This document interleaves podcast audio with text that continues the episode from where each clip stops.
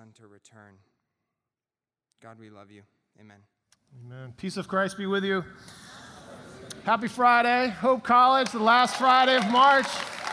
I was told we got 35 days, is that right? 35 days till May 3rd, including Easter, which find me, find me right here. It means that we just have this short little window together.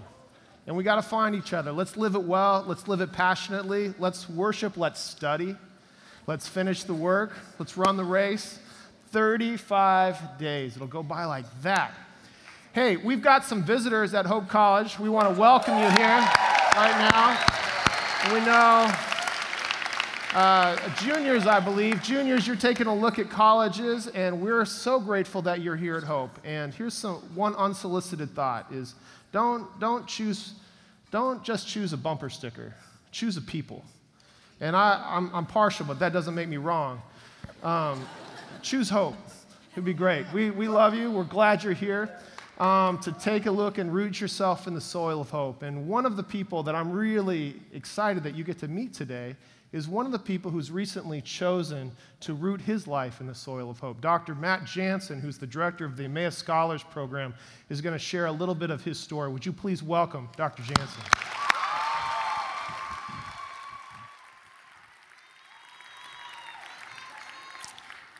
Good morning, Hope College. Welcome to our visitors.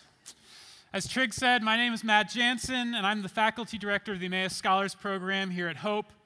For those of you who might not know, the Emmaus Scholars Program, or Emmaus for short, uh, is a living learning community here on campus that combines the practices of intentional Christian community with coursework and immersion experiences that explore the relationship between faith and justice in our society.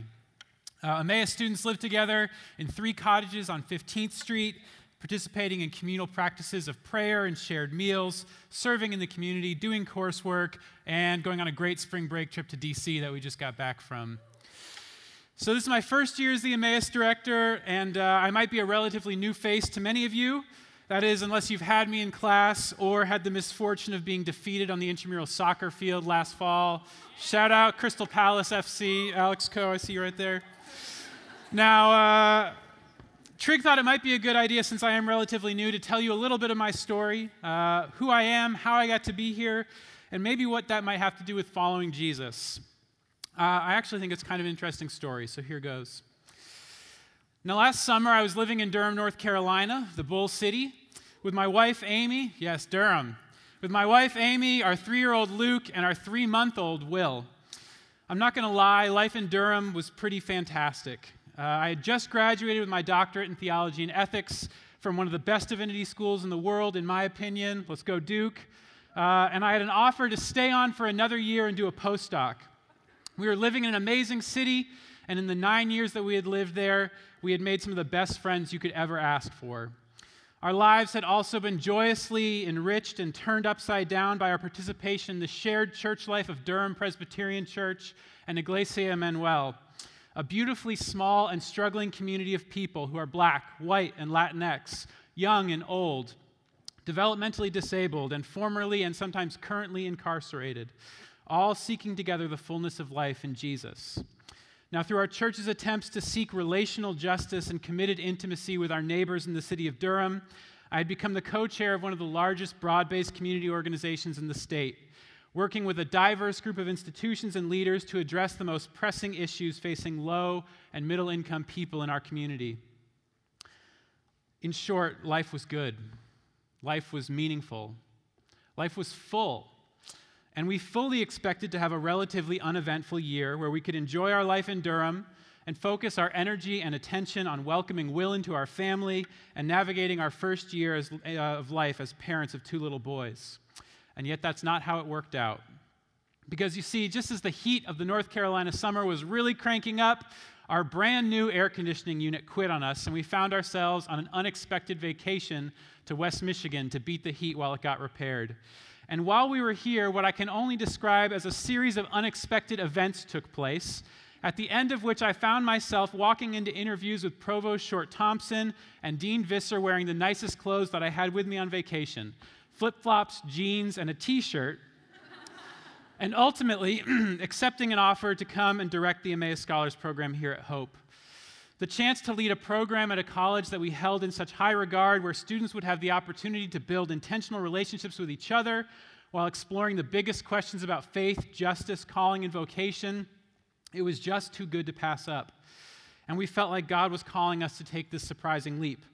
So we returned to North Carolina and frantically began trying to figure out how best to abruptly walk away from the life in Durham that we had spent nearly a decade building and move across the country to a place where we knew almost no one all with a toddler and an infant in tow.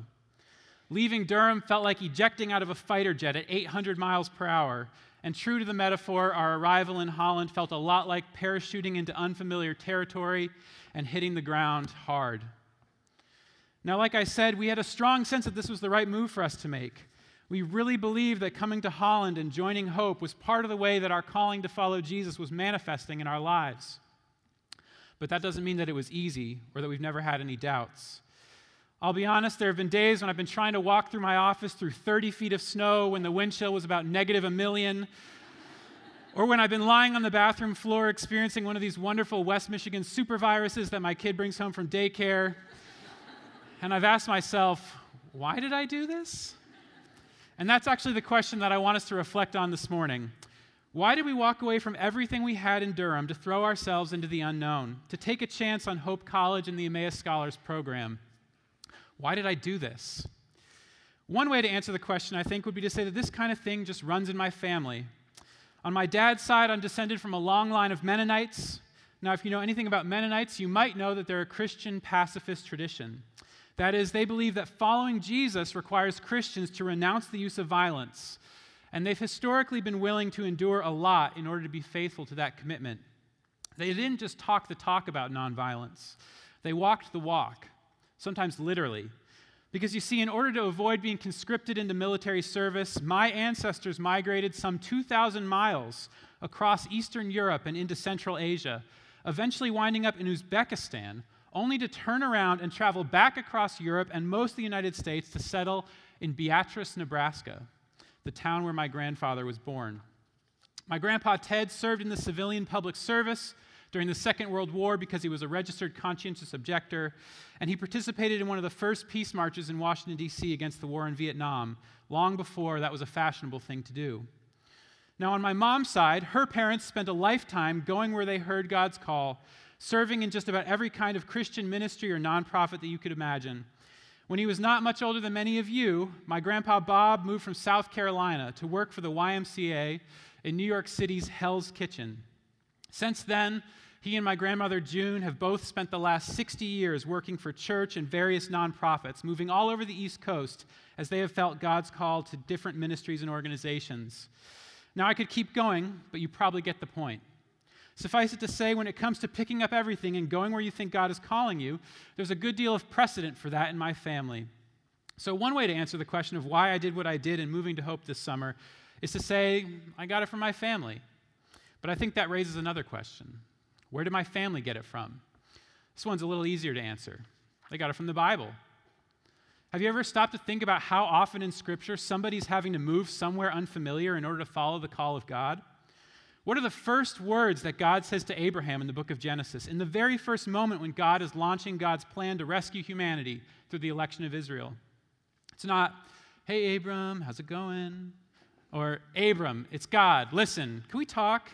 No, God cuts right to the chase. Genesis 12 says, Now the Lord said to Abram, Go from your country and your kindred and your father's house to the land that I will show you. I will make of you a great nation, and I will bless you and make your name great, so that you will be a blessing. Now, if I was Abram in that moment, I might have been tempted to say, uh, New phone, who dis? but Abram doesn't say anything like that. In fact, he doesn't say anything at all. The text just says, So Abram went as the Lord told him. And this pattern gets repeated all throughout the new, through Scripture, right? God gives a similar command to Isaac in Genesis 26 and Jacob in Genesis 31. And then in the New Testament, in Matthew 4, when Jesus calls four fishermen to be his disciples Peter and Andrew and James and John, the sons of Zebedee he just says, Follow me. And the text says, Immediately they left their nets and followed him. Now, how do you think Zebedee felt, standing there holding his nets while the boys abandoned the family business to go run around with some itinerant rabbi? And what's the whole second half of the book of Acts about? It's about the Holy Spirit pushing Paul and his various traveling companions all over the Mediterranean world, catching up diverse peoples and languages and cultures in the new thing that God was doing in Jesus Christ. Now, let me be clear. I'm not saying that I'm like Abraham or Moses or Peter or Paul, or that moving up the road from Durham to Holland is some kind of epic journey of biblical proportions. But what I am saying is that all throughout Scripture, we are introduced to people for whom the call of God requires risk, requires giving up the safe and the comfortable, requires going to be in unfamiliar places with unfamiliar people, and all this not because risk, discomfort, and suffering are good things in and of themselves, they're not, but because the Spirit of God is at work in those places, realizing the redemption of all things accomplished in the death and resurrection of Jesus Christ. And that is what this all finally boils down to. It's not about Matt Jantzen moving to Holland. It's not about a crazy bunch of Mennonites trekking halfway across the world. It's not even ultimately about Abram following God's call, or Peter abandoning his nets, or Paul spending most of his adult life spreading the gospel all over the Roman Empire. Rather, the basis of the dislocating, uncomfortable call of God to go and be with those very different from ourselves is the fact that God has taken this call onto God's self that God in Jesus Christ has done this very thing already, setting aside the familiarity of perfect eternal Trinitarian fellowship between Father, Son, and Spirit in order to engage in the drama of creation, and then to join God's self to this creation in Jesus of Nazareth in order to redeem it and draw it into God's own life. As the Swiss theologian Karl Barth said, God has willed from all eternity to be a God that goes into the far country in Jesus Christ, God has gone into a strange land to join God's self to strange people like you and me. And in Jesus Christ, through the Holy Spirit, God has made it possible for you and me to do the same to go to places we did not think we would be going, to be with people we did not think we would be with, to undertake callings and vocations that we did not think we would have. What a challenge, but what a gift. Let's pray. Jesus, send your spirit to be with us today. Go before us as we leave and push us out into the world that you have turned upside down in your resurrection. Amen.